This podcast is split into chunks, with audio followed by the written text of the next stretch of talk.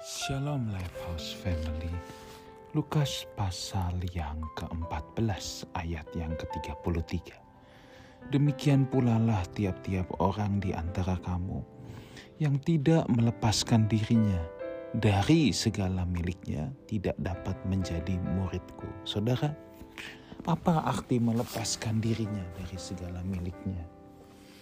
Apakah artinya kita tidak boleh memiliki apa pun? Apakah berarti kalau saat ini kita punya rumah, mobil, semua harus dijual? Bukan itu maksudnya saudaraku.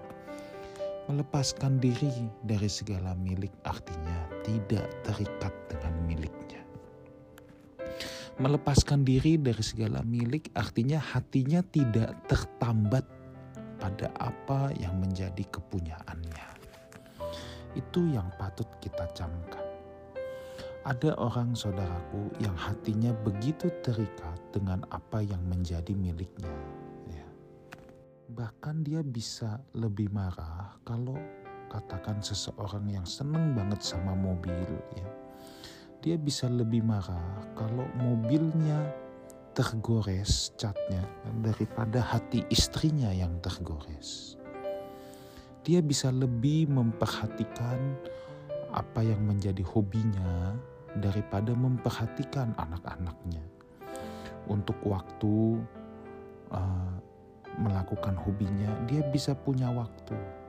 Tapi untuk keluarga, untuk pelayanan, untuk membangun komunitas, bersekutu, bisa enggak punya waktu.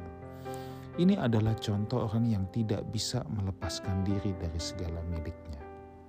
Belum lagi kalau yang serasa belum punya sesuatu yang dia senangi, belum lengkap hidupnya. Itu pun contoh orang yang tidak bisa melepaskan diri dari segala miliknya.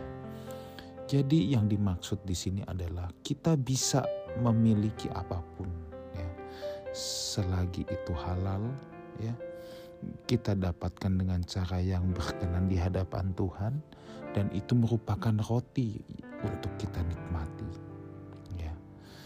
Tetapi kita jangan sampai terikat dengan hal-hal tersebut. Ya.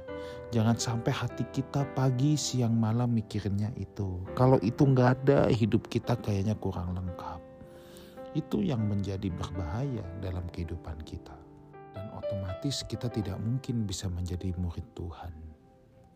Dalam hal apa pun saudara, kita harus mengembangkan sikap nating tulus. Yang boleh kita ketakutan, yang boleh kita gentar adalah kalau kita sampai kehilangan hubungan pribadi kita dengan Tuhan. Kita harus tahu menyusun prioritas-prioritas kehidupan. Ya. Saya tidak berkata bahwa kita nggak boleh punya hobi, kita nggak boleh punya kesenangan. Enggak, hobi, kesenangan, semuanya itu pun Tuhan yang ciptakan. Dan manusia boleh menikmatinya. Tetapi jangan sampai terikat. Terikatlah hanya kepada Tuhan terikatlah hanya pada kerajaannya. Terikatlah pada hal-hal yang esensi.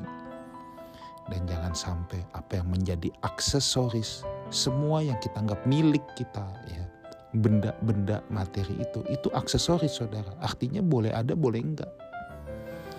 Tetapi pada hal yang esensi, kita harus mengikatkan diri kita. Keluarga itu esensi. Tuhan dan kerajaannya pelayanan pekerjaan Tuhan itu hal yang esensi. Nanti kalau Tuhan mempercayakan lebih kepada kita dalam hal materi, itu nggak jadi masalah. Itu bukan jadi batu sandungan dalam hidup kita. Justru kita bisa memakai itu untuk jadi berkat bagi banyak orang. Tuhan Yesus menyertai kita semua. Amin.